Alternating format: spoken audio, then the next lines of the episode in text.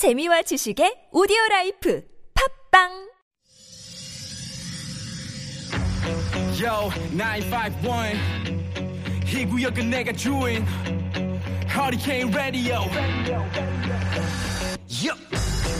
여러분 안녕하십니까 생방송 최일구의 허리케인 라디오 앵커 DJ 앵디 최일구입니다 근심을 털어놓고 다 함께 차차차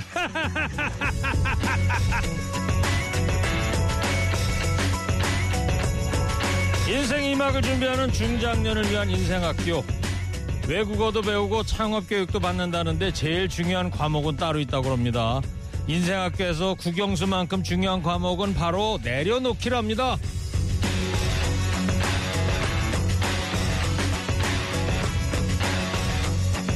잘 나가던 그 시절의 미련을 조금씩 흘려버리는 연습. 너무 많아 담아 놓아 힘들었던 날들과 안녕하는 모습. 그게 먼저 되어야 새로운 걸 받아들일 수 있다는데요. 가을 바람이 솔솔 불어오고 있습니다. 올해 살아오면서 쌓아왔던 많은 것들 이제 슬슬 이 바람에 비울 준비하셔야죠. 묵직한 어깨 한번 힘을 빼보면서 일상의 욕심과 강박, 미련을 내려놓는 연습 이제부터 시작해볼까요? 9월 19일 월요일 시동 거셨습니까? 좋은 음악과 알려 스얀정 무효 하리칸 라디오. 출격.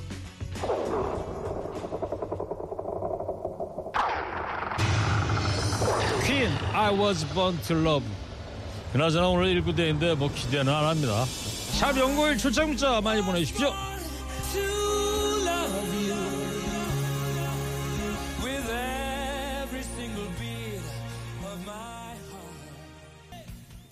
첫 곡으로 아주 시원한 노래 들었어요. 퀸의 I was born to love you. 프레디 머큐리, 예, 3옥타브를 넘나드는 이 정도는 돼야지 가수라고 그러는 거죠. 프레디 머큐리 형님, 예. 이 형님 덕분에 제가 피아노에 입문하게 된 또 계기도 되고 고마우신 형님입니다. 하여튼. 일구님 안녕하세요. 오늘 일구데이네요. 일구데이 축하합니다. 예. 오늘은 일구데이 인생 뭐 있니 신청해 보면서 출석합니다. 청년 1구형 출첵합니다. 날씨가 화창하니 좋은데요. 좀 덥습니다. 환절기에 감기 조심하세요. 오늘은 1구데이인데 인생 모인이 신청합니다. 예. 오늘은 식당에서 어, 차돌 된장찌개 먹으면서 듣고 있어요. 그 밖에도 많은 분들이 한 달에 한 번 1구데이 축하 문자 보내주고 계십니다. 고맙습니다. 근데 뭐 신청곡이야 뭐 늘 그렇듯이 PD들이 틀어줄지 말지 저도 모르는 거고요. 예. 태풍 난마돌이 최악은 지금 피한 것 같습니다. 상암동에서 바라본 가을 하늘 애국가 3절을 떠올리게 하죠. 가을 하늘 공활한데 높고 구름 없이 여기에 이 활자가 참 어려운 한자입니다. 골짜기 터진 활, 넓을 활 이런 훈을 갖고 있는 한자인데 공활하다 하늘이 비어 있고 넓게 뚫려 있다 뭐 이런 뜻이죠. 가을을 맞아서 제 뒤에 있는 이 배경화면도 어제 하루 종일 마치 화가처럼 열심히 한번 다시 제작을 해봤어요. 이미지라든가 사진이라든가 예, 폰트라든가 예, 심혈을 기울여서 만들어 봤습니다. 예. 강아지가 좀 인상적이었는데 유튜브를 보시는 분들 작품 품평에 좀 부탁합니다. 예. 귀여운 강아지죠. 제가 또 저 강아지 좋아하거든요. 노래 한 곡 듣고 오겠습니다. 영탁 전복 먹으러 갈래? 아 역시 아직 인생 모인이 안 나옵니다.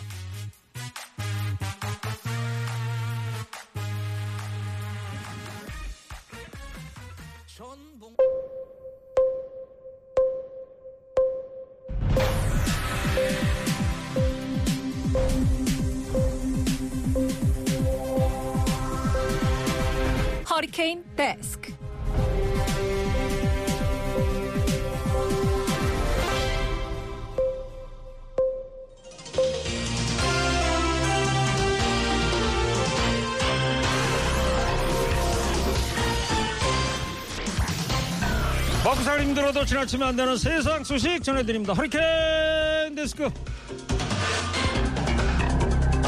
첫 번째 소식입니다. 800억에 달하는 영빈관 신축 사업비를 편성한 것을 두고 논란이 일자 대통령실이 영빈관 신축 계획을 전면 취소했는데요. 공교롭게도 영빈관 신축 예산 편성이 알려진 날 대통령실은 복지 민간 주도 계획을 발표했습니다. 핵심은 현금 복지는 일을 할 수 없거나 해도 소득이 불충분한 취약계층 위주로 내시로 하겠다. 돌봄, 요양, 교육, 보양, 건강 등 서비스 복지를 민간 주도로 고도화하겠다. 이렇게 두 가지입니다. 기초복지 서비스를 민간 주도로 전환하겠다는 발상은 복지 사각지대에 놓인 약자들을 위한 지원을 어떻게든 줄이는 것 아니냐는 물음이 뒤따를 수밖에 없습니다. 또 민간 주도라고 표현만 바꿨을 뿐인 사실상의 복지 서비스 민영화 체제 전환이라는 변화가 아니냐는 우려의 목소리가 쏟아지고 있습니다. 급하게 접었다고는 하지만 복지는 민간 주도로 바꾸겠다면서 대통령실 이전엔 나라 돈을 펑펑 쓰는 걸 반길 국민 없을 겁니다. 대통령실은 영빈관 신축을 말하면서 국격을 내세웠었는데요. 진짜 국격이란 화려한 건물이 아닌 국민이 행복하게 잘 사는 데서 나오는 거 아닐까요? 윤석열 대통령이 미국 언론과 인터뷰에서 문재인 정부가 북한에 집착했다고 정면으로 비판했습니다. 뉴욕타임즈는 전 정부의 남북 정상회담을 정치적 쇼라고 평가했다고 윤 대통령을 소개하면서 윤 대통령이 지난 정부는 북한이라고 하는 오직 한 친구에 대해서만 집착해왔고 미국과 중국 사이에서 너무 모호한 태도를 보였다고 전했습니다. 윤 대통령의 인터뷰가 보도된 날 공교롭게 문재인 전 대통령의 대북 관련 메시지도 공개됐습니다. 9.19 군사합의 4주년을 맞아서 정부가 바뀌어도 남북 간 합의는 마땅히 존중하고 이행해야 할 약속이라고 강조했습니다. 문 전 대통령이 퇴임 이후 공식적으로 현안을 언급한 건 이번이 처음인데요. 북한에 대한 전 현직 대통령의 엇갈린 시선이 드러났습니다. 어느 정책이 남북 관계에 더 도움이 되는지는 따져봐야겠지만요. 이런 걸 누워서 침뱉기라고 하나요? 외국 언론에 지난 정부의 정책을 깎아내리면서 자신의 견해를 밝히는 게 좋아 보이진 않습니다. 소식입니다. 얼마 전에 전북 남원 새마을금고에서 여성 직원한테 밥 짓기, 설거지, 빨래 등을 시킨 사실이 알려져 논란이 됐었는데요. 새마을금고 내부 갑질 문제가 또다시 제기됐습니다. 직장 갑질 119가 전국 곳곳의 새마을금고 직원들에게서 추가 제보를 받았는데요. 이사장이 과수원을 하고 있는데 주말에 직원들한테 과일 따는 일을 요구한다. 이사장이 자녀 결혼식을 앞두고 청첩장을 접게 해서 야근을 해야 했다. 이사장과 이사의 친척들이 같이 일하는데 승진 인사발령 연차 사용에 특혜를 받고 있다. 반강제적으로 제주도로 워크숍을 갔는데 특별한 프로그램 없이 3일 내내 술을 먹고 온다. 밤에 잘 준비를 하는 여직원들을 불러내 술자리에 참석시킨다. 등등의 제보들이 쏟아졌습니다. 청첩장 어마어마하게 돌리나 보네요. 야근까지 할 정도면 말이죠. 근데 그걸 시골 일은 자기 자식이 접어야지 왜 남의 자식이 접습니까? 지금 시대가 어느 때인데 아직도 이런 갑질들인지 이런 건 그냥 갑질이 아니라 육갑질, 꼴갑질입니다. 최근 평화의 소녀상 인근에서 보수단체와 반일단체가 물리적으로 충돌하면서 일본군 위안부 관련 시장소를 둔 자리 다툼이 다시 격화하는 양상입니다.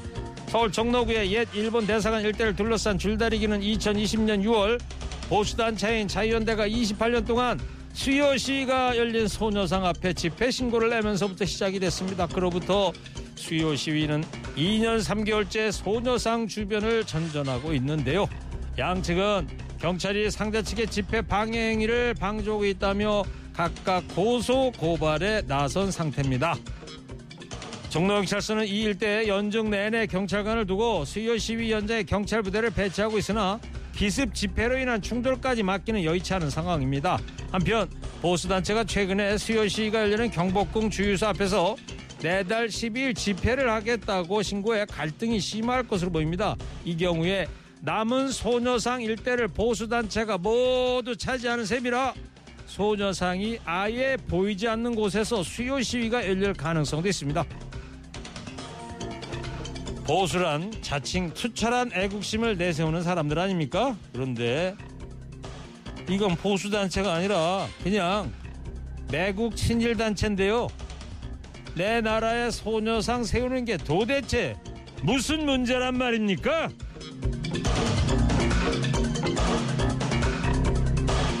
마지막 소식입니다. 성추행 피해자 같지 않다는 이유 등으로 진술의 신빙성을 부정해서는 안 된다는 대법원 판단이 나왔습니다.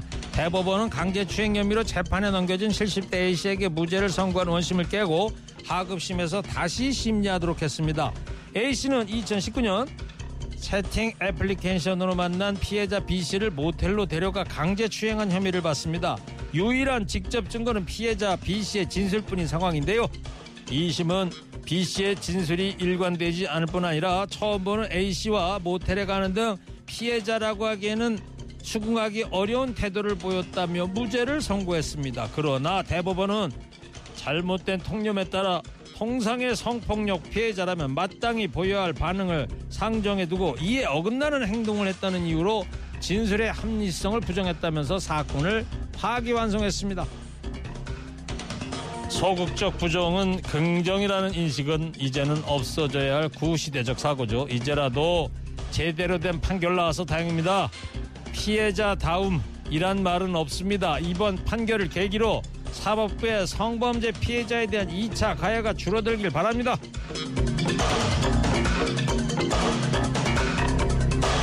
오늘 허리케인 데스크 여기까지입니다. 깨어있는 시민이 됩시다. 잠시 후 정치가 바로 서야 나라가 바로 선다.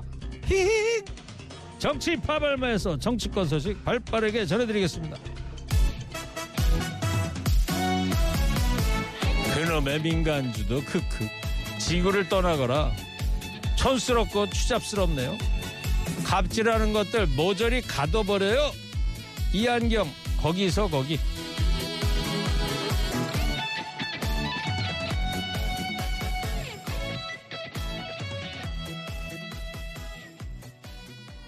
나 노래 잘 들었습니다. 유튜브로 한 청취자께서 화면 보시다가 저 오빠가 김경래 PD 일군님한테 와갖고 뭐라고 혼내고 나가는 것 같은데요.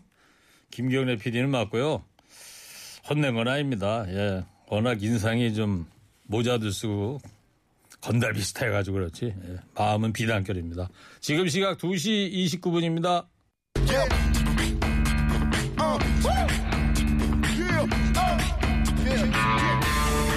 정치가 바로 서야 나라가 바로 선다.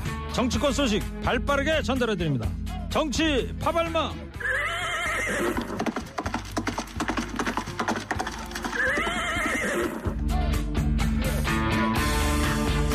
오늘도 달립니다. 지치지 않는 땡벌 봉보로 봉봉 봉봉봉 최진봉 성공회대 교수인데 제가 대신했습니다. 엘리베이터를 타고 막 올라오고 있다는데 앞으로 1분 안에 입장이 가능할 것 같고요. 이어서 시사 평론계 루이 암스트롱. 이분은 실제로 출연해 있습니다. 서정권에서 어서 오세요. 예, 안녕하세요. 나로도우발 기지님께서 최진봉 넘조와 흠이 해병대 출신 교수님은 어디 계신가며 아직도 모습을 드러내지 않고 있습니다. 자, 오늘 윤석열 대통령이 우리 시간이죠. 저녁 7시에 런던 시간으로 이제 오전 11시가 되는 거고요. 영국 여왕 국장에 참석하고 조문 외교를 펼치고 있습니다. 국장 참석 이후에 뉴욕 유엔 총회에서 연설을 하고 일본, 미국 주요국 정상들과 양자 회담을 할 거라고 하는데요. 이번 순방에서 윤석열 대통령이 어떤 성과를 이루길 바라시는지 청취자 여러분들 다섯 글자로 보내주시기 바랍니다. 추첨해서 건강기능식품도 보내드리도록 하겠습니다. 자, 새 영부인관 신축 방안이 이제 논란이 계속되면서 대통령실이 이제 이를 지난 금요일 날 이제 철회하지 않았어요, 서정 변호사님? 근데 이 추진 계획을 소수에 참모하고 경호처 정도 직원만 알고 있었다 이런 얘기가 있더라고요. 예, 저는 이제 그 영빈관이 필요하다.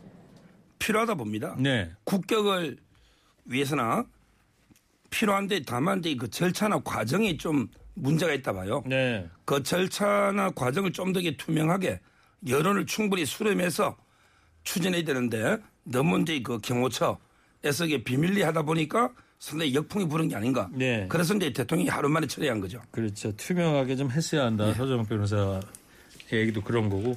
최진봉 교수님 막 예. 도착했는데 예.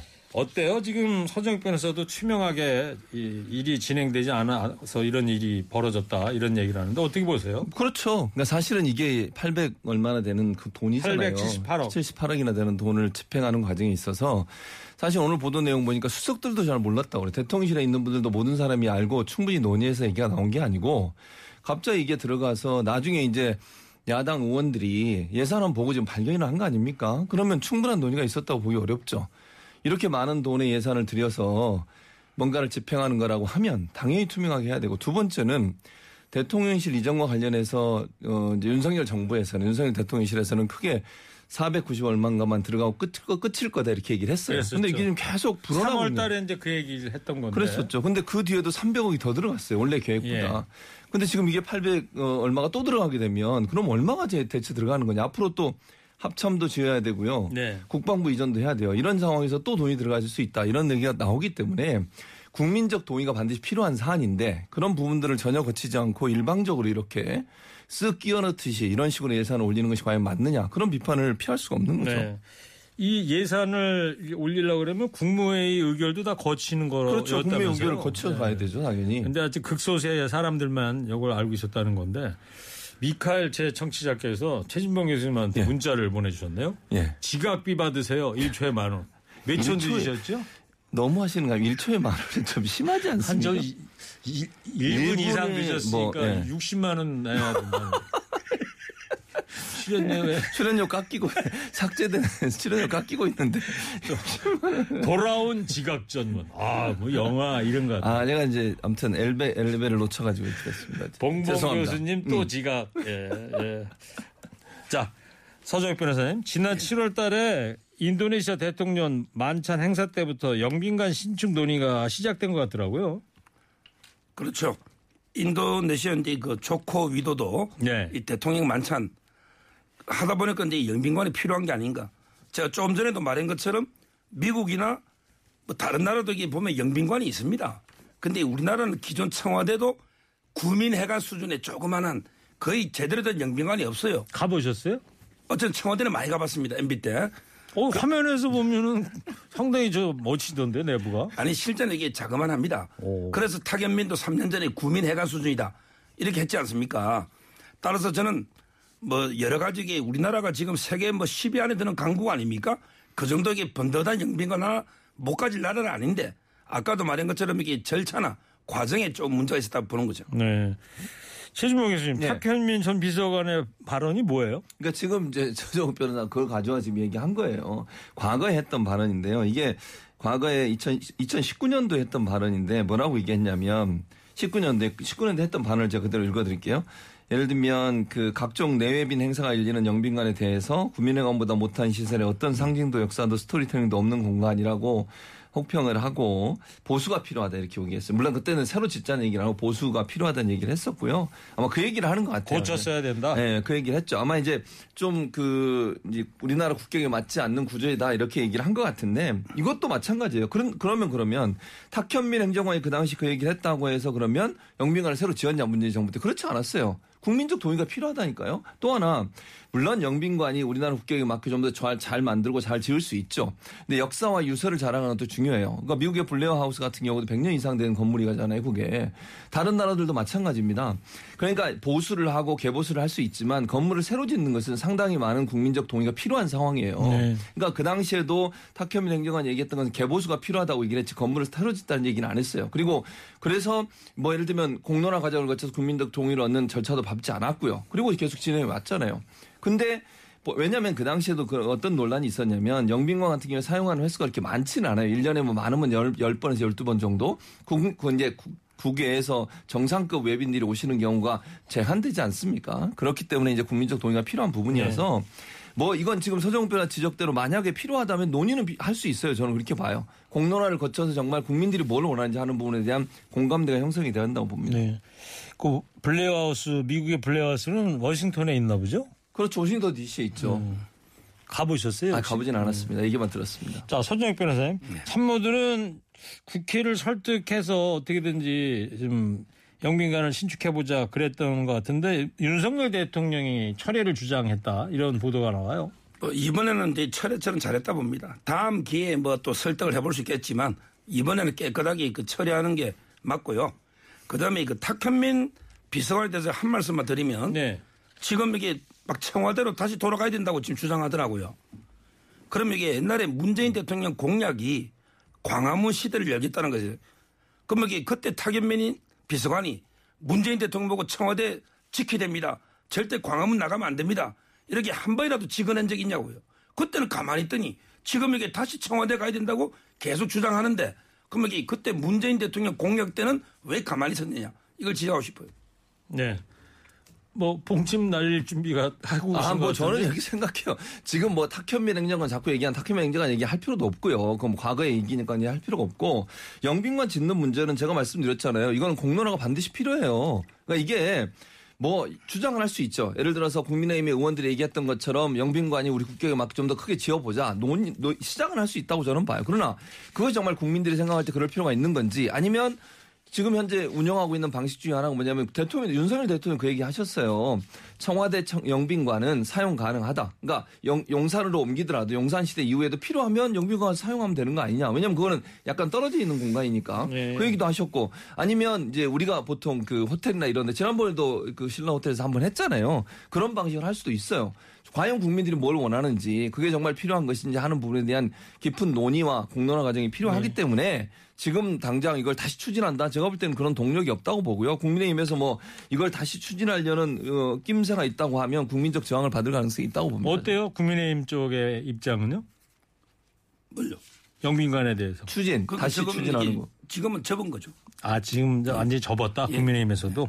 민주당의 입장은 뭐예요? 민주당 반응은 이거 그냥 이대로 처리한다고 끝날 문제가 아니다. 왜 이런 결정이 이렇게 졸속으로 이루어졌는지 누가 위반을 돼요. 했느냐? 그렇죠. 그러니까 왜 청, 어, 대통령실 내에 공감대도 없이 국민적 공론화도 없이 누가 이걸 끼워 넣고 왜냐하면 지금 논란이 되는 건 여러 가지 얘기들 있잖아요. 김건희 여사가 예전에 이명수 기자하고 통화, 그 통화하면서 나왔던 녹취록의 내용도 논란이 되고 있고 물론 뭐 저는 김건희 여사 지시해서 했다 이렇게 단적으로 얘기하고 싶지도 않아요. 그러나 국민들이 볼 때는 그게 이상하지 않겠습니까? 그러면 왜 그런 얘기를 했을까 그러면 그리고 그 얘기가 나오자마자 이렇게 국- 어, 뭐야, 대통령실에 있는 사람들의 공감대도 없이 추진이 됐는가? 그럼 누군가 책임을 져야 되잖아요. 이런 졸속 행정을 한 것에 대해서 또 대통령이 제대로 판단하지 못하도록 제대로 이 조언을 못한 참모들 누군가 있을 텐데 그 사람은 누군지 밝혀내서 네. 책임을 물어야 된다고 주장을 하고 있죠. 알겠습니다.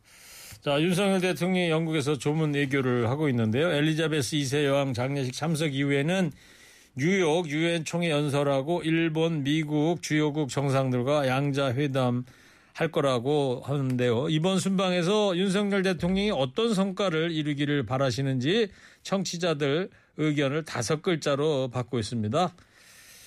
실리 외교를 국격 좀 높여 퍼주기 그만. 예. 퍼주기 그만. 퍼주기 그만이라는 무슨 제가 볼 때는 네. 제가 그냥 해석해서 말씀을 드리면 너무 끌려다닌다는 거죠. 미국 요구하면 다 들어주고 우리는 받아온 거 없고 아 전기차 문제라든가 그렇죠. 전기차. 문제도 네. 우리는 받아온 게 없잖아요. 근데 미국이 요구하면 뭐든지 들어주고 하는 걸 퍼주기라고 하면 표현하신 네. 것 같아요. 적자 외교 끝. 요 얘기는 무슨 뜻일까요? 토정 변호사님. 적자 외교 끝. 그것도 이게 퍼주기하고 좀 비슷하다 봐요. 북한에 이렇게 일방적으로 퍼주는 게 적자 아닙니까? 그걸 끝내야 된다는 거지. 아, 뭐 거기가 대상이지 북한을? 간 게 아니잖아요. 지금 미국하고요. 영국을 간 거잖아요. 지금 뭐 하여튼 청취자께서 다섯 글자를 보내주셨으니까 본전만 찾자. 아 여기 전기차 관련해서 이런 문자 보내셨네. 전기차 해결. 예. 축구 보지 마. 아, 요 얘기는 지난번 나토 갈때 네, 그 비행기 안에서. 챔피언스 리그 그 네. 얘기 때문에 하는 것 같아요. 응원 문자도 보내주셨네요. 귀한 발걸음 믿습니다요. 네.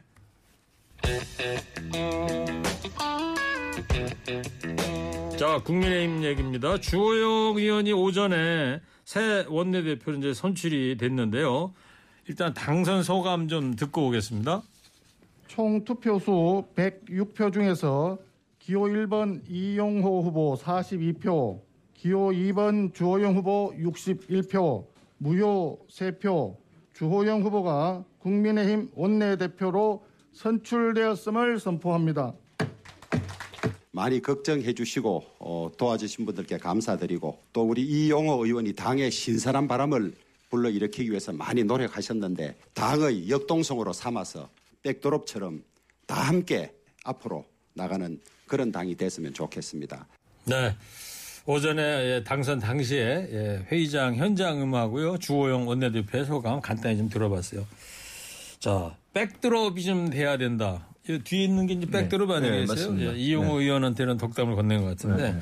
자, 최진봉 교수님. 예. 당초 이제 지난주 말까지만 해도 주호영 의원 추대, 1인 추대론이 일었었던 것이 무색할 정도로 표차가 얼마 안 났어요. 얼마 안 났어요. 예. 그러니까 놀라운 거죠, 사실은. 이거는 조호영 의원이나 윤핵관들이 긴장해야 돼요. 그러니까 거의 사실은 그 추대하려고 했던 것이 윤핵관들이 주호영 이제 전 비대위원장을 다시 원내대표로 추대를 해서 사실 윤핵관들이 어쨌든 겉으로 보기에는 이선호태를 한 거잖아요, 지금. 근데 윤석열 대통령의 영향력은 어쨌든 당이 있어야 되고 그 중개 역할을 주호영 지금 전 비대위원장을 맡기려고 했던 거예요. 그래서 추대를 하려고 했는데 이용 의원이 갑자기 자기가 나가겠다고 손을 들은 바람에 지금 네. 부산이 된 거잖아요. 그랬죠. 그런 상황에서 표가 이렇게 나왔다. 그럼 국민의힘 의원들이 뭘 걱정하겠습니까? 총선 걱정하는 거예요. 총선 걱정. 아니 총선이 얼마 남지가 않았어요. 지금 그런 상황에서 윤석열 대통령 지지율이 계속 이렇게 가면 또 윤핵관들의 논란 때문에 국민적 원성이 크면 본인들이 당선에 영향을 미칠 수밖에 없는 거잖아요. 네. 경고의 메시지라고 저는 봅니다. 그러니까 주호영 의원이 당초 전망에는 예. 한 80표 이상 그렇죠. 전체 국민의힘 의원 106명 중에 최대는 80표 이상 아무리 적어도 70표 이상 얻을 거로 예상이 됐었는데 오늘 보니까 61표. 그러니까요. 그러니까 결국은 현재 윤핵관들이 아직도 당을 장악하고 있고 윤석열 대통령 입김이 강하게 작동하고 있는 이 당의 구조를 바꾸자는 의견이 이만큼 많다는 걸 얘기하는 거예요. 예. 손정 변호사는 어떻게 평가하세요? 뭐 저도 이제 국민 눈높이에는 안 맞다 봐요. 세수를 이제 세 부대에 담아야 됩니다. 따라서 이제 새로운 인물이 필요한데 다만 이제 본인이 잔여 임기하겠다 권성동 앞으로 이제 남은 임기 한 1년 정도만 하고 새로운 원내- 임기가 언제까지인데요? 1년 정도 남았죠. 앞으로? 예. 그러니까 이제 그 어차피 총선을 담당할 이는 이제 새로 원내대표를 뽑게 되거든요. 네. 따라서 저는 잠깐 지금 비상 상황이니까 잔연기 정도면 이제 용납되지 않을까 이래 봅니다. 예. 아, 국민의힘 얘기 들으면 맨날 이렇게 법적인 문제하고 겹쳐가지고 되게 어려워요. 그죠? 예. 자, 이 전 비대위원장이 새 원내대표로 이제 선출된 건데 최진봉 교수님은 어떻게 보십니까? 아니, 눈높이 안 맞죠, 당연히. 서정우 변호사 잠깐, 어, 이제 얼- 막, 그, 곤혹스러워 하잖아요, 답변하는데. 눈높이 맞습니까, 이게? 아니, 비대위원장 원래 맡겨놨다가, 그게 그, 법원에서 문제가 돼가지고 결국은 또 비대위원장을 물러났어요. 그분을 다시 데려와가지고 원내대표 시킨다는 게 말이 되는지. 세부대, 세수는 세부대에 부어야 된다고 하는데 그게 됩니까, 지금? 그러니까 돌려막기 계속 하고 있는 거잖아요. 그리고 제가 아까도 말씀드렸지만 뭐, 주영 원내대표가 저는 뭐, 인성이 나쁘네 이런 얘기 하고 싶지는 않아요. 근데, 그럼에도 불구하고 윤석열 대통령이나 윤핵관들과 코드가 맞기 때문에 저는 그 자리에 갔다고 봐요. 네. 근데 그런 이미지를 또 가지면 과연 국민의힘이 국민의 지지를 얻을 수 있을지 의문이 된다는 생각을 네. 합니다. 서정 변호사 뭐 곤혹스러우세요 지금? 아, 그렇지 않습니다. 그렇지 않습니까? 예. 자, 주호영 원내대표 앞에 이제 과제가 산적해 있는데 자 서정 변호사님 어떤 과제가 최우선적으로 해결돼야 됩니까? 뭐 지금 상당히 비상 상황이니까요. 어떻게든 이제 이준석 대표 전 대표 징계를 이게 깔끔하게 탈당 권유든 제명을 해서 깔끔하게 그 분쟁을 좀 정리하고 네. 그래서 이제 그 당을 재정비하는 그런 게 가장 큰 과제가 아닐까 보입니다. 그래요. 자 어제 국민의힘 윤리위가 이준석 전 대표에 대한 추가 징계 논의를 이제 시작을 했습니다. 이 전 대표 경찰 조사 직후에 징계 절차 논의가 시작된 걸 두고 여러 가지 해석이 나오고 있어요. 최진명 교수님. 그러니까 이준석 대표가 그렇게 글을 올렸어요. 경찰 수사 다음 날 윤리가 열렸다. 오비 일하기를 바란다. 그렇게 얘기를 했는데 아무래도 이제 징계 절차를 원래 28일 날 하기로 했다가 땡긴 거거든요. 그렇죠. 근데 윤석 저전 대표가 글을 올린 거 기억나시죠? 뭐라고 그랬습니까? 대통령이 왜 해- 해외 순방 가면 꼭 일을 저지른다. 자기를 쫓, 쫓아내는 의도다 이렇게 좀 얘기를 했어요. 그러면 만약 그대로 된다고 가정을 해보겠습니다. 뭐 이유는 이런 것 같아요. 각하를 시키기 위해서 그러니까 지금 현재 가처분 신청해 놓은 거를 이준석 대표가 당원권을 완전히 잃게 되면 각하될 가능성이 있거든요. 그 가능성을 염두에 두고 28일 전에 아예 제명을 시켜서 당원으로서의 어, 자격을 아예 박탈을 시켜버리는 거죠. 근데 만약 그렇게 하기 위해서 윤리가 열린다고 하면 저는 후폭풍이 엄청나게 클 거라고 생각합니다.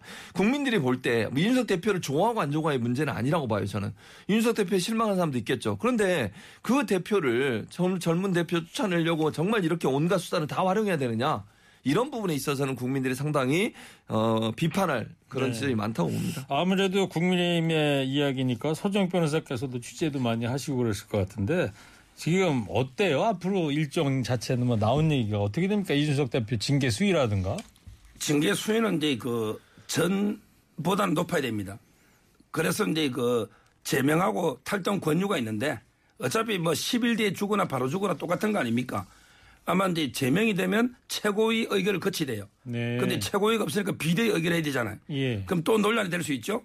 따라서 이제 그 탈당 권유로 갈 거고요. 그래도 또 시점은- 이준석 대표는 또 가처분 신청할 거 아니에요? 아, 그거는 이제 그 다음 문제고 어차피 네. 뭘 해도 네. 그 다음에 시점은 이제 늦어도 28일 전에 하, 하지 않기를 봅니다. 아, 그래요. 알겠습니다.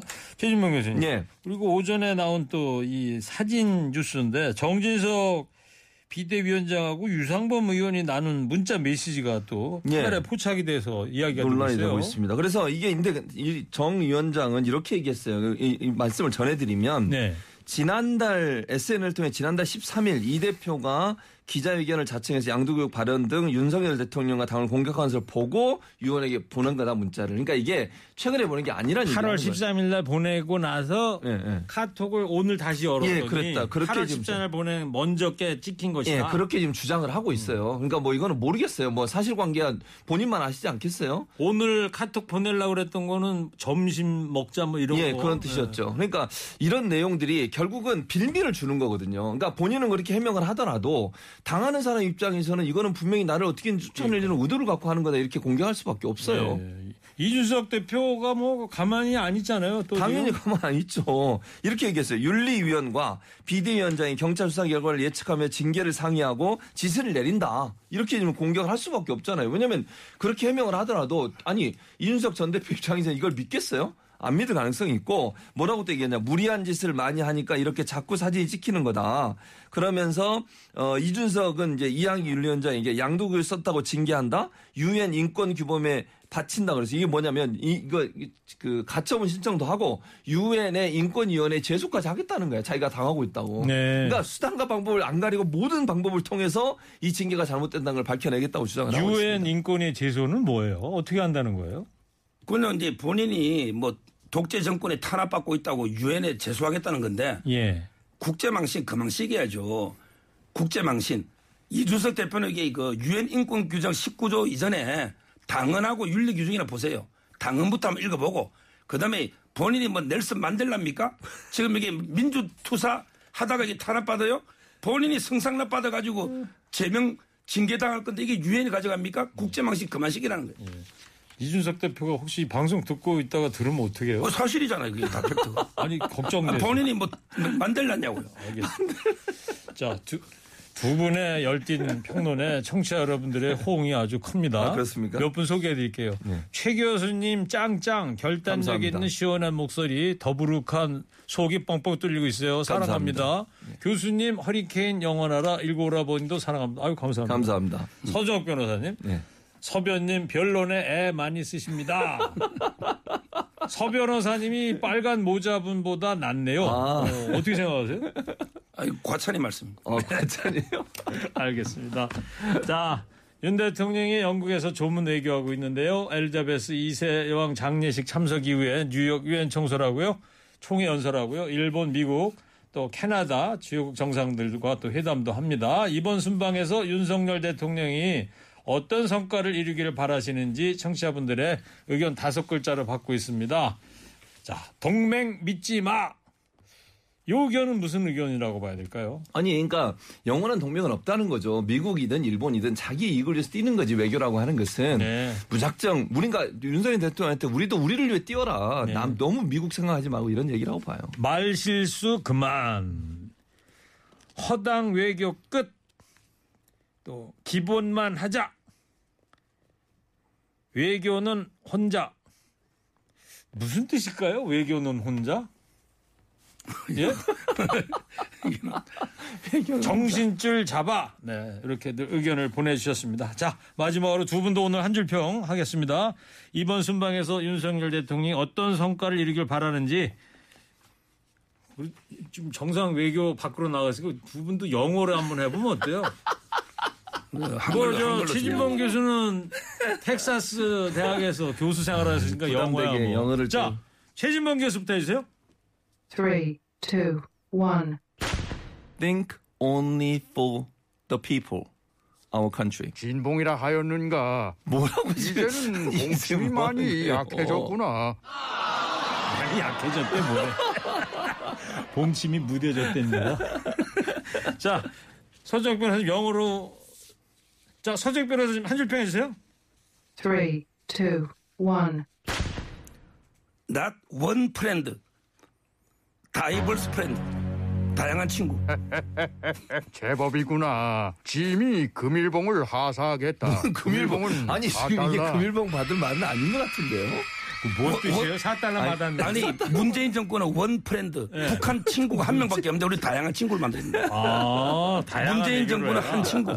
one friend. 자, 알겠습니다. 하여튼 4달러 받으셔서 좋겠어요. 네. 정치 파발마 지금까지 최진봉 교수 서정욱 변호사였습니다. 두 분 감사합니다. 감사합니다.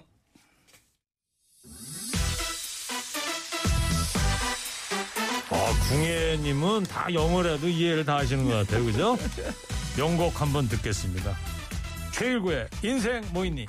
나도 한때는 나 부럽지 않게 잘 나가던